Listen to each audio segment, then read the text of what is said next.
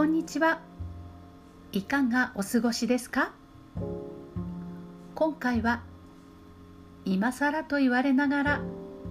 インスタグラムを始めましたというお話をお届けします。これまでアカウントは持っていたのですが全然使っていなかった放置していたインスタグラムいよいよ始めることにしました。もう今更インスタなんて始めちゃってと言って家族には結構笑われています。それでもせっかくなのでまあまあそうは言わずに見ててみてくださいよ。楽しみながらやるだけだからと言ってスタートしたんですね。これが思ったより楽しいんです。何が楽しいかというとこんなものを食べたとかこんなところに行ったよというのを自慢するとかそういうことではなくてですね。ここの例えばお料理だったり景色だったりまあいろいろなものある中でどんな人がどんな気持ちで作ったものなのかなとか、まあ、自然でしたら神のなせる技というような素晴らしい景色だったりするのでわあここから来るメッセージって何なのかなって思ったり目の前に見えていることが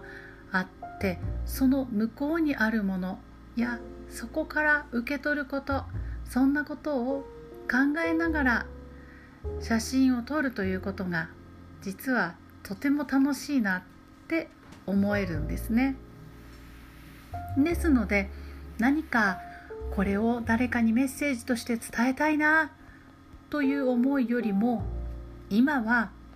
ここから受け取った私なりのメッセージはこんな感じだったよということを記録していく楽しさそんなことで続けています。先日雪のゲレンデ雪作りをしているゲレンデの写真を撮ったんですねまだたっぷり天然の雪が降っていないので人工降雪機で降らした雪にまあまあその周りの枯れ草がですね覆われまして可愛らしい雪だるまの赤ちゃんのようなモコモコした感じのふわふわの雪。少し天然の雪よりは硬い雪なのですけれども積もっていました。そこの景色を写真に撮ったらああまだ雪が少ないゲレンデというイメージなのですね。そこの草のところを集中して写真を撮りましたらまあまあ可愛らしいこと草にもこもことついた雪がですね本当に雪だるまの赤ちゃんみたいで眉玉のようでポコポコポコっと白い塊がいくつもいくつも転がってる感じに撮れたんですね。これ面白いな可愛らしいなって思ってインスタグラムに載せましたらやはり反響があったんですね。可愛いとかですね。これは何ですか？眉玉ですか？なんていう質問もあったりして面白かったです。自然や自然プラス人工的なものが作り出した不思議な景色だったりするわけなんですけれどもそこの面白いなと思ったものをパシャッと、まあ、カメラに収めてですねインスタグラムに上げるそうするとさあこれはどこの場所なんだろう？一体何なんだろう？という話になるわけです。そこで菅平高原で撮影したので菅平というタグや菅平、まあ、リゾートですとかそんなような関係のあるものをタグ付けしていったわけなんですね。するとこれまで直接の関わりはあまりなかった方からですね同じ菅平という共通のあの話題があるということで一気につながったり輪が広がっていくというのが、まあ、数字で見えたりですね。いいねってしてくれたりすることでつながっていく面白さというのを実感しました、まあ、今更インスタグラム始めてどうなのって周りもちょっと冷ややかとまでは言わないのですけれどもまあまあまああのそうは言わずに、